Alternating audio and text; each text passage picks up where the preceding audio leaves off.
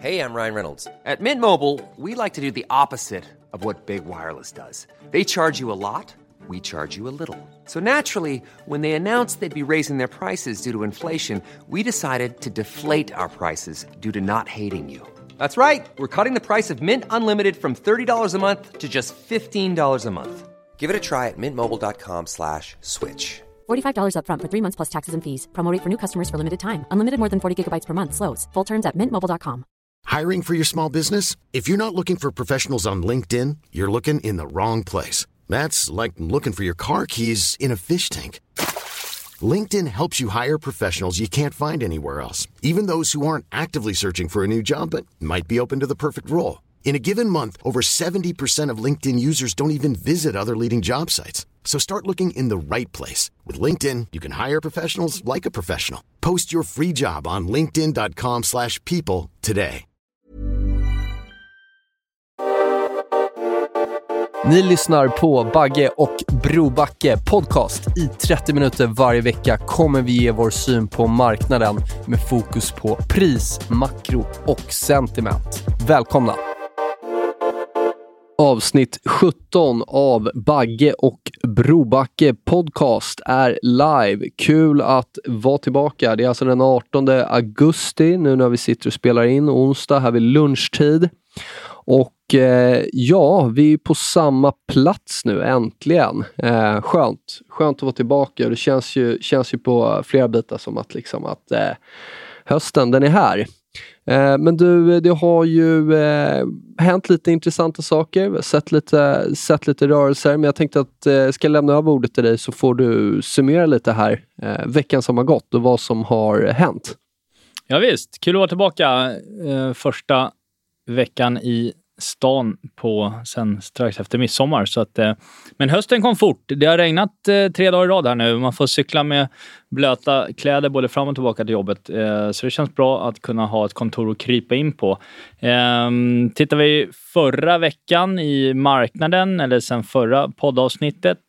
Eh, egentligen inga jättegrejer som har hänt. Eh, vi har lite Eh, fortsatt stor oro globalt för eh, deltaviruset eh, som vi själva har varit inne på under, under försommaren framför allt. Eh, men det syns ju väldigt väl i exempelvis en hel del data som kommer in nu. Vi fick ju i slutet av förra veckan eh, Consumer Sentiment Index i USA eh, som landade på 70,2. Eh, och det är ju eh, den lägsta eh, på otroligt länge. För att i april 2020, precis i coronakraschen, så var ju samma index ner på 71,8. Så att jänkarna tar eh, deltat på väldigt stort allvar och har inga större förhoppningar på, på framtiden som det ser ut. Då. Eh, ska man tro på Morgan Stanley, deras eh, team som följer deltat, eh, så är i så fall har de rätt en gång till. De prickade in UK väldigt rätt i somras, eh, på, nästan på dagen när deltat borde toppa i UK, alltså antal nya cases. Och eh, deras prognos är att eh, delta toppar i USA eh, den här veckan. Så vi får se.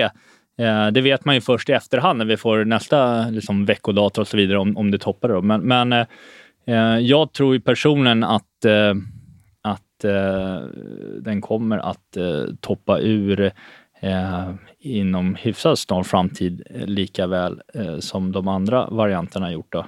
Ehm, aktiemässigt, eh, ingen större, eh, ingen alls förändring egentligen. Fokuserar fortfarande på cykliskt och value och vi har ju spekulerat om att vi ska ha en, en, en svagare period här i slutet av augusti. Och Indexmässigt i Sverige, om man tittar på OMX, så har vi väl inte... Ja, i och för sig, måndagen var ju riktigt sur, minus 1,4. Eh, vi har tagit igen en del av det tappet.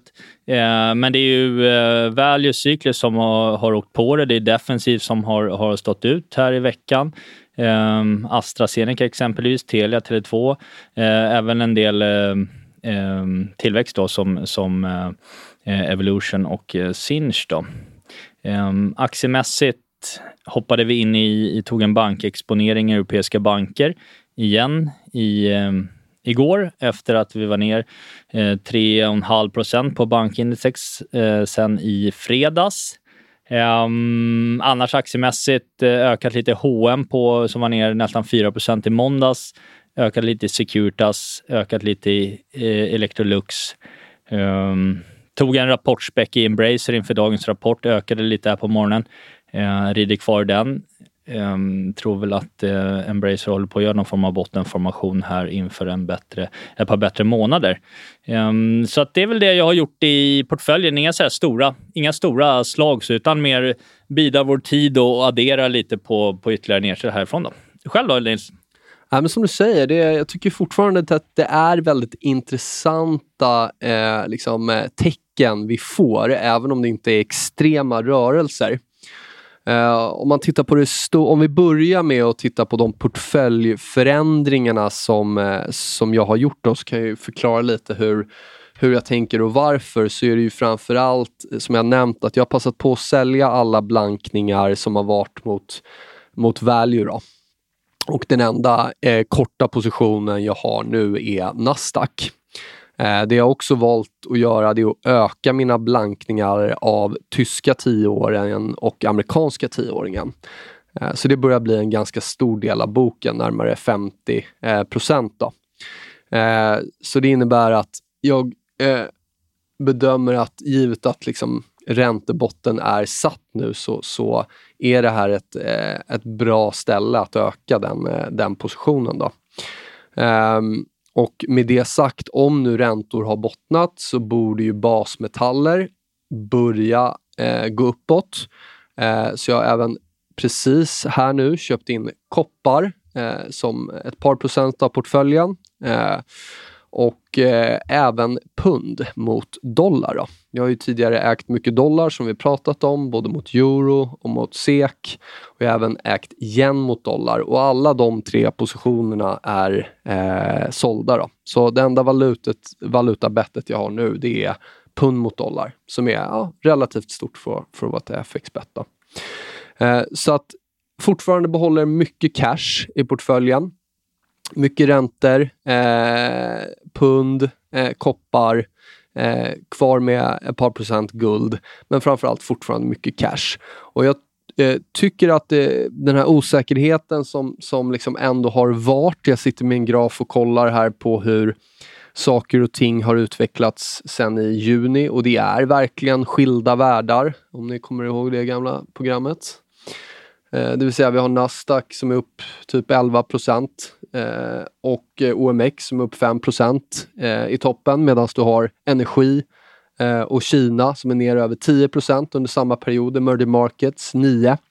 Där är en sak jag vill lägga till just kring Asien. Tittar vi på Asien exklusive Kina så ser saker och ting betydligt bättre ut.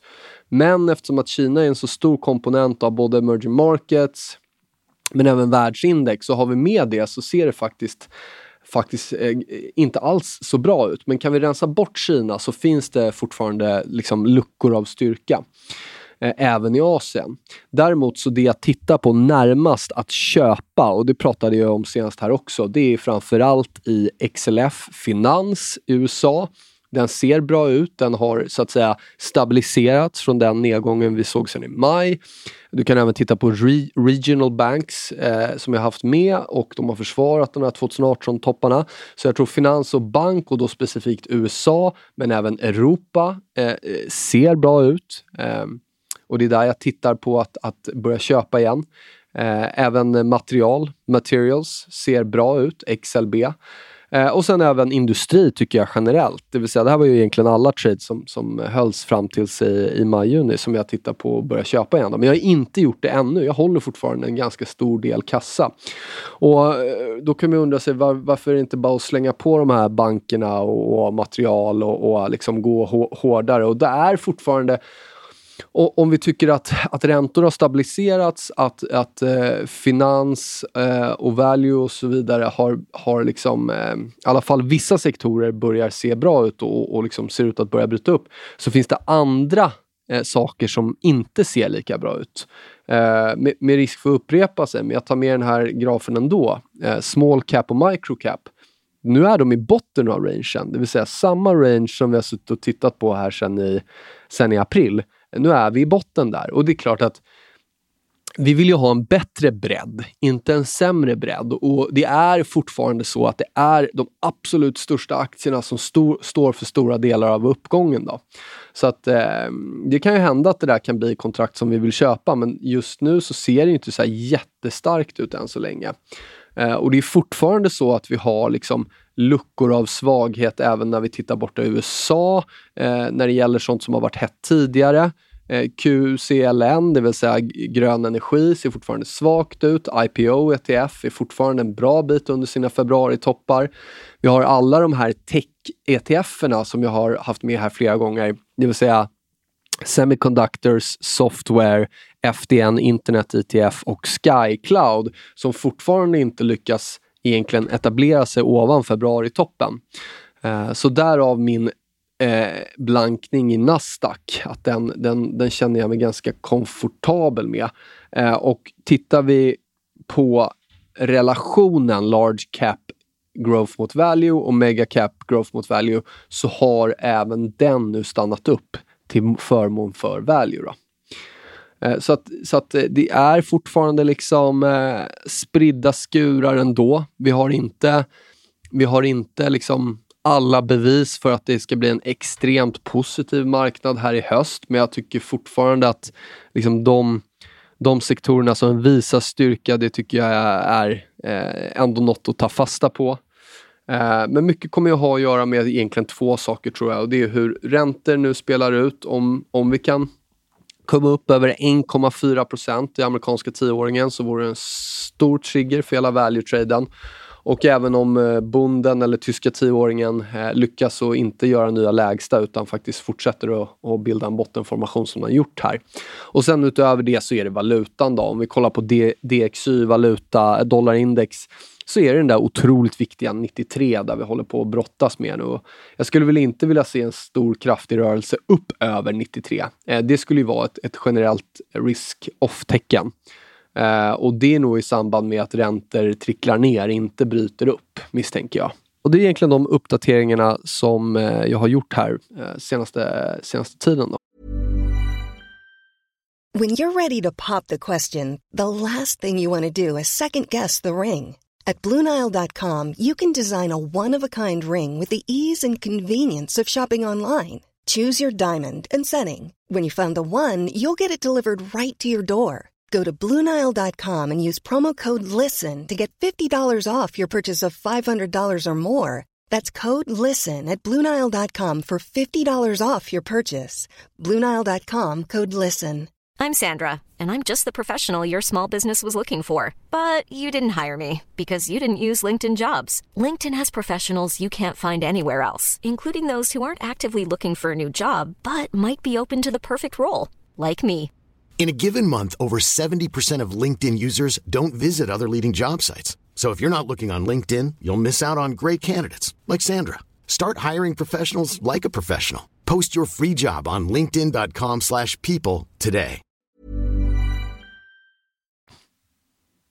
Ja, jag har med mig en spaning eh, i form av eh, den eh, Bank of America Merrill eh, Fund Manager Service som kom ut i, igår. Eh, och som jag lyckades få vantarna på. Eh, och den brukar alltid vara intressant att kika på därför den visar hur de stora globala förvaltarna har placerat sitt kapital och man frågar också frågor kring vad man tror är mest crowded trades på, på globalt och så vidare. Så jag tänkte nämna några ord om den. Ehm, totalt sett, eh, för att få någon, om man inte är bekant med den innan, så är det då 232 personer globalt som har svarat i månadens enkät och som tillsammans Eh, förvaltar då eh, 702 miljarder dollar. Eh, så det är ganska stora, stora pjäser med i att och svara på den här. Då. Och tittar man på vad man säger i månadens rapport då, så är det så att man tror generellt att tillväxt, vinster och inflationsförväntningar har, har pikat generellt Eh, man tror också att eh, 84 procent av de tillfrågade tror att vi kommer se tapering eh, före årsskiftet. Vi har ett sentiment som är ganska eh, försiktigt. Eh, deras egna Bull indikator eh, är ner till 5,6 från 5,7 så ett väldigt neutral reading egentligen. Eh, tittar man på sektornivå så är det emerging markets råvaror, eh, small cap som man har eh, viktat ner Samtidigt som då TINA, alltså There is no alternative, generellt gör att eh, man är fortfarande väldigt överallokerad till, till aktier jämfört med historiska snitt. Då. Eh, det som ses som eh, Ehm, den största crowded trades i marknaden eh, just nu är long US tech. Det är samma som man har haft eh, förra månaden, så det är inget, ingen nytt i det. Ehm, men det som också seglar upp under augusti, som inte har varit med där tidigare, det är eh, short China Stocks. Så att också som en då crowded trade. Ehm, och även då lång ESG. Eh, ESG-aktier generellt då. Samt lång US Treasures. Så det är väl de, de som är lite mer eh, där folk verkligen har, har allokerat in, eh, allokerat in eh, pengar. Då. Eh, tittar man annars så är det fortfarande så att eh, eh, sektormässigt så är det defensive som, och framförallt då healthcare som rankas nummer ett, eh, där man har allokerat in mest pengar då, vilket man också har sett sen i maj-april. Titta på exempelvis eh, eh, europeisk eh, hälsovårdssektorn eh, är ju upp 25 procent sen eh, april-maj. Eh, vi har pratat om Novo Nordisk i, i podden tidigare. Den är upp 50 procent sen i april, så att det har ju gått in otroliga flöden i, den här sektorn. Eh, det är också första gången sedan november 2020 som eh, healthcare rankar som sektor nummer ett. Då. Eh, och och eh, nummer två är då tech, som också ses som var den absolut mest crowded trade, då, som ni kommer ihåg. Eh, energi har man viktat ner. Det är en undervikt eh, vilket man eh, även ser i grafen som Nils sa. Då. Man ser att den har gått otroligt svagt. Det är första gången sedan februari eh, i år. Eh, man har även dragit ner på materials eh, och eh, utilities och framförallt främjar large cap över small cap, vilket är exakt det vi också ser i graferna. Då. Men det som man ser som det som har hänt annars, det är ju att man är lång USA och Europa och har egentligen sålt ner Japan och, och Kina. Då. Så att emerging markets totalt sett är en stor undervikt i globala portföljer, vilket vi också ser i, i graferna. Då. Men vill man vara lite contrarian då så är det ju eh, i Long emerging markets och eh, Japan man ska eh, kika på dem i så fall. Så det kan vara lite intressant att se om den pendeln slår över, vilket eh, vi är inne på. Då. Eh, men som sagt, ehm, eh, just det här med att vinster eh, rullar över och hur många som, som tror att ekonomin kommer bli starkare framöver. Den har ju rullat över ordentligt och den där brukar ha en ganska bra korrelation historiskt med hur mycket övervikt man ligger i aktier. Och eh, övervikten i aktier har man inte rört egentligen sen Eh, sedan ett antal månader tillbaka, utan den har ju gått väldigt starkt upp sedan förra våren och ligger kvar på liksom kring all time high-nivåer. Eh, Medan då eh, förväntningarna om ekonomin har vänt ner ganska skarpt nu sista månaderna. Eh, och eh, ska det här historiska sambandet fortsätta följas så ska aktier säljas egentligen på ganska bred front och de här övervikterna dras ner kommande månader. Då. Eh, men det får vi se och i så fall skulle det ske så kommer ju börserna generellt ha en, en tuffare period kommande månader i så fall. Så att, eh, eh vilket också skulle ligga i fatet för att lite som vi har pratat om under sommaren, att det under hösten troligtvis blir än mer viktigt att, att eh, ligga i, i rätt sektorer och i rätt aktier snarare än, än breda index i så fall. Då. Um, men det är väl det man, man framförallt kan säga om fund manager. Vi, um, man brukar också kolla på, många tittar på kassapositionen. Um, den är på 4,2 procent i globala portföljer. upp från 4,1, så det är inga jättegrejer. Det som är contrarian buy brukar ju vara uh, när kassan är över 5 procent. vilket inte händer sådär jätteofta, men historiskt genom åren eh, händer det och det var ju uppe på 6 procent i förra våren. Då. Och det brukar vara en contrarian sell när den är nere under 4. Då.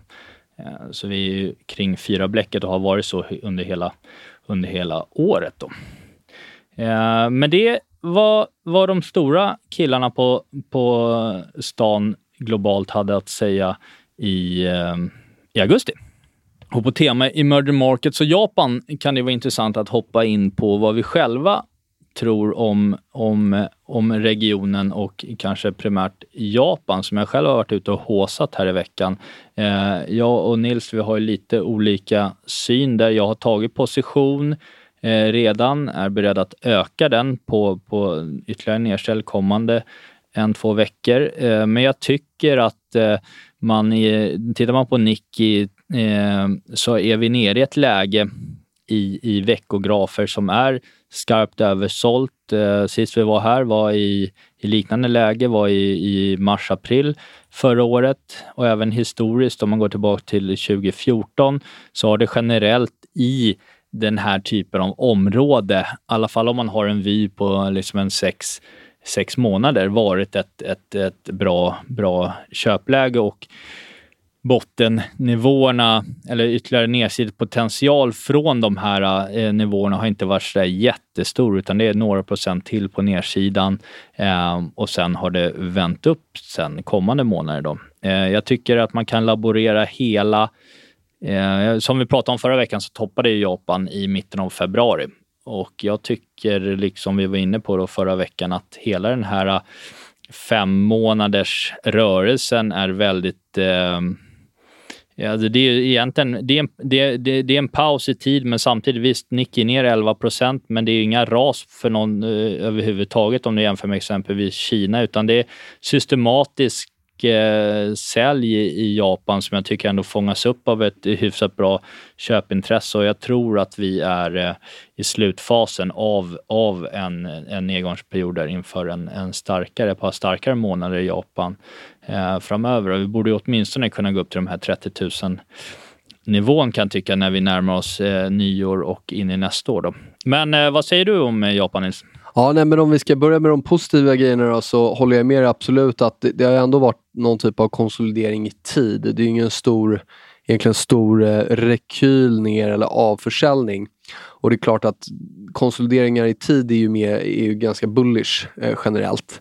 Eh, det som gör mig lite försiktig det är när jag tittar på månadsgrafen så var det inte så jättebra att vi stängde eh, under 28 000 förra månaden och jag skulle gärna vilja se att, att, att vi kommer upp och stänger över 28 000 igen. Eh, annars så tror jag att det finns kanske ett scenario där vi ska eh, dippa lite mer. Eh, men det kan ju förvisso vara så att nu är vi bara på den 18 så att kan vara ett scenario där vi fortsätter ner lite och sen kommer upp och stänger starkt. Men någonstans om vi ska liksom försöka zooma ut lite så tycker jag att köpare behöver ta tillbaka 28 000 i Nikkei. Det, det, det ser jag som en viktig nivå. Och sen på det då, om vi tittar på USD JPY, så tycker jag att 109 blir en, en viktig nivå i det valutaparet. Det har ju generellt en, en risk-on, risk-off eh, eh, är, eller är en bra risk-on, risk-off indikator men sen också ganska eh, om vi ställer det direkt till Nikkei så, så eh, har egentligen yen stärkt samtidigt som, som eh, Nikkei har tappat mot dollarn. Och jag skulle vilja se att vi, vi tydligt försvarar den nivån. Nu fick vi en ganska bra eh, studs eh, här igår. Eh, men det är den där 109 i, i, eh, i USDP. Eh, vi handlas nu till 109,65. Jag skulle inte vilja säga att vi går ner och stänger månaden under där. Det, det ser inte så jättebra ut. Eh, så det var väl egentligen de, de nivåerna jag tittar på där gällande Japan. Eh, så att eh, det kan hända att, att, att jag köper det där kontraktet sen. Men först så skulle jag vilja se att de, de sakerna händer. Men det är ju så det är. That's what makes a market, eller hur?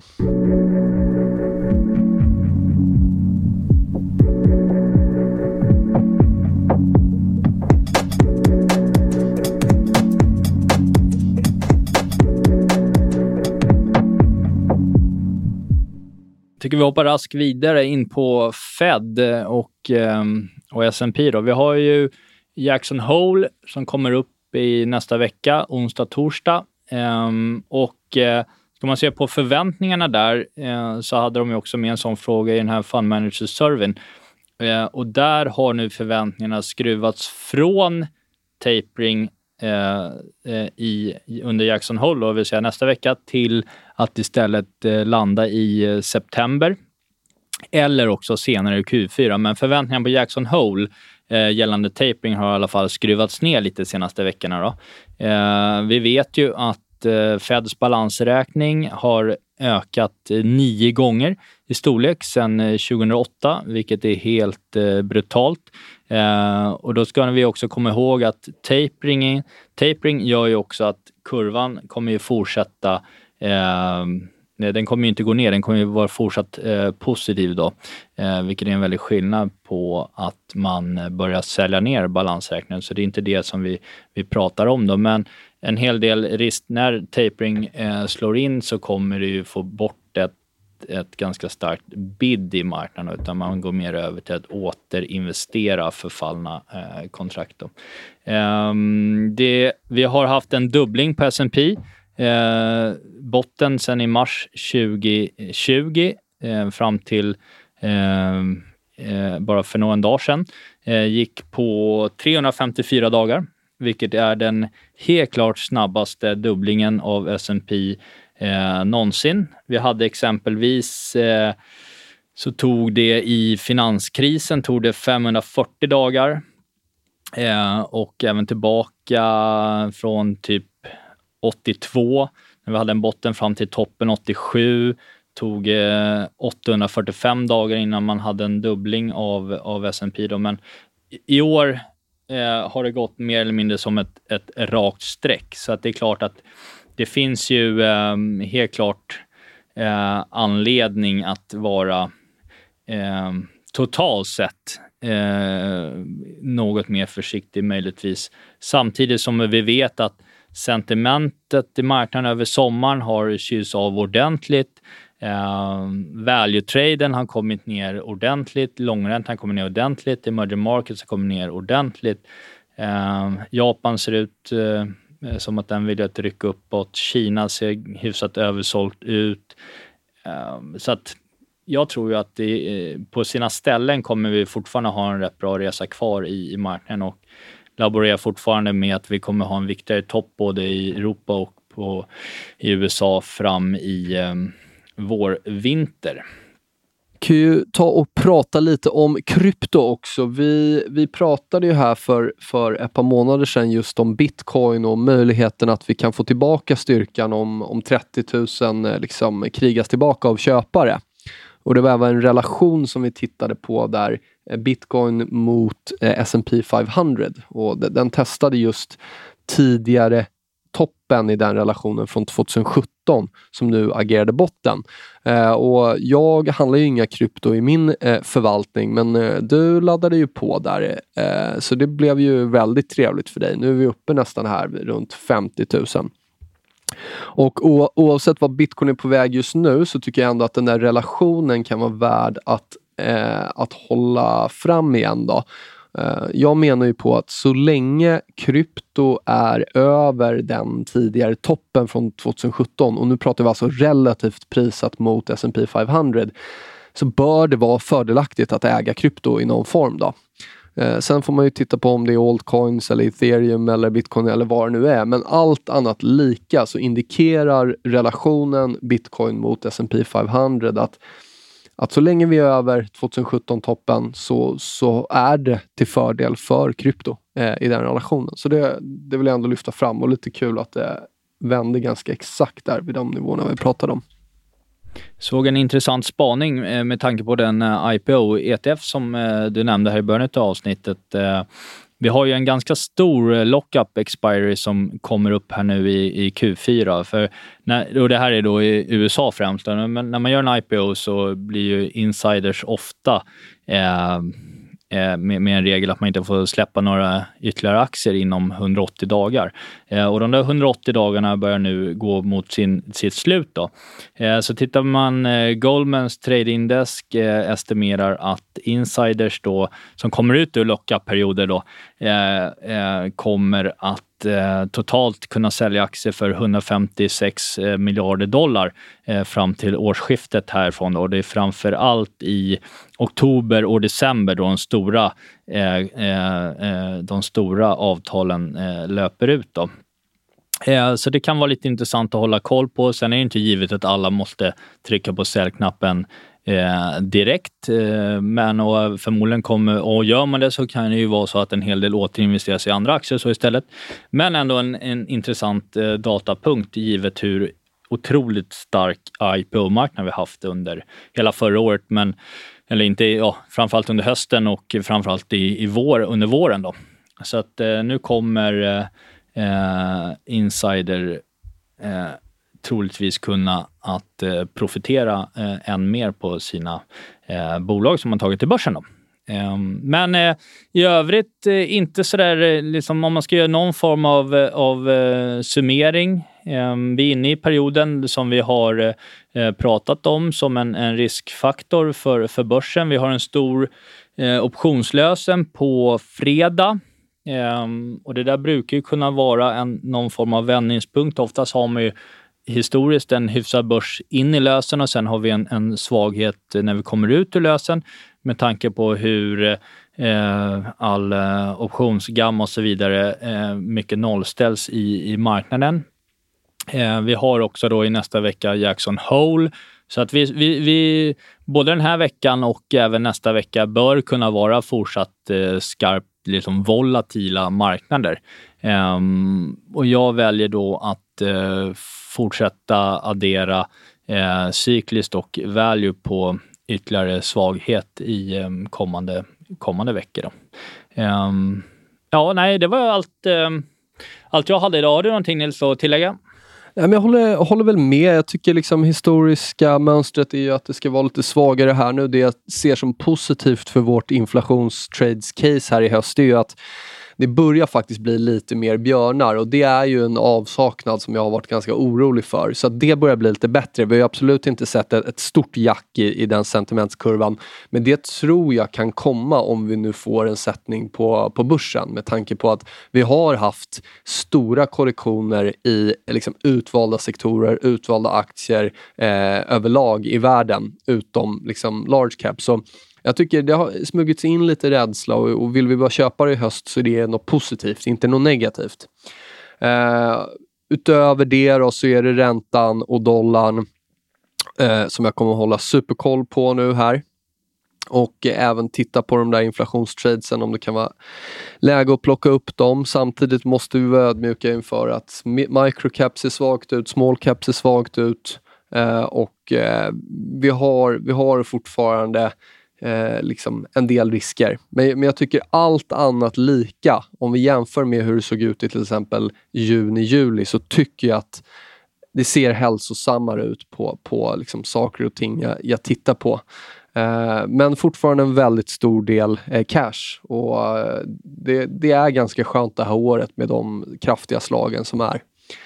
Eh, ja, det var väl inte så mycket mer än det. Eh, jag tycker vi tacka för idag. Eh, kul att ni fortsätter att höra av er och supportar. Det uppskattar vi. Eh, frågor, funderingar, eh, ni hittar oss på Twitter eller på mejlen. Eh, annars så tackar jag för mig och önskar lycka till där ute i handeln och en eh, fortsatt trevlig tradingvecka. Lämnar över till dig här Bagge också, sista ordet. Ja, tack för, eh, tack för idag. Eh, jättekul att ni, att ni eh, fortsätter eh, lyssna och stötta. Eh, själv nådde jag en milstolpe på Twitter i natt, eh, 25 000 följare. Så att, eh, är riktigt kul. Så att eh, vi fortsätter vara aktiva på Twitter och eh, försöker samla så mycket bra content som möjligt till podden eh, under hösten och framöver såklart. Tack ska ni ha. Hej då hej!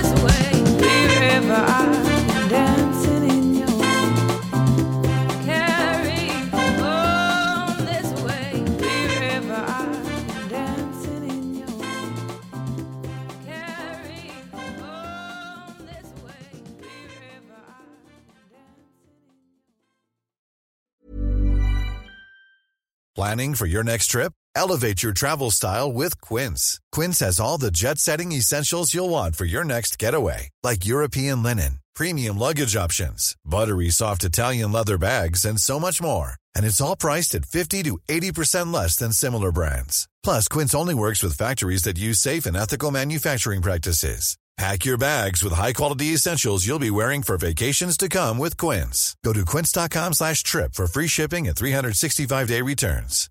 Hi, I'm Daniel, founder of Pretty Litter. Cats and cat owners deserve better than any old-fashioned litter. That's why I teamed up with scientists and veterinarians to create Pretty Litter. Its innovative crystal formula has superior odor control and weighs up to 80% less than clay litter. Pretty Litter even monitors health by changing colors to help detect early signs of potential illness. It's the world's smartest kitty litter. Go to prettylitter.com and use code ACAST for 20% off your first order and a free cat toy. Terms and conditions apply. See site for details.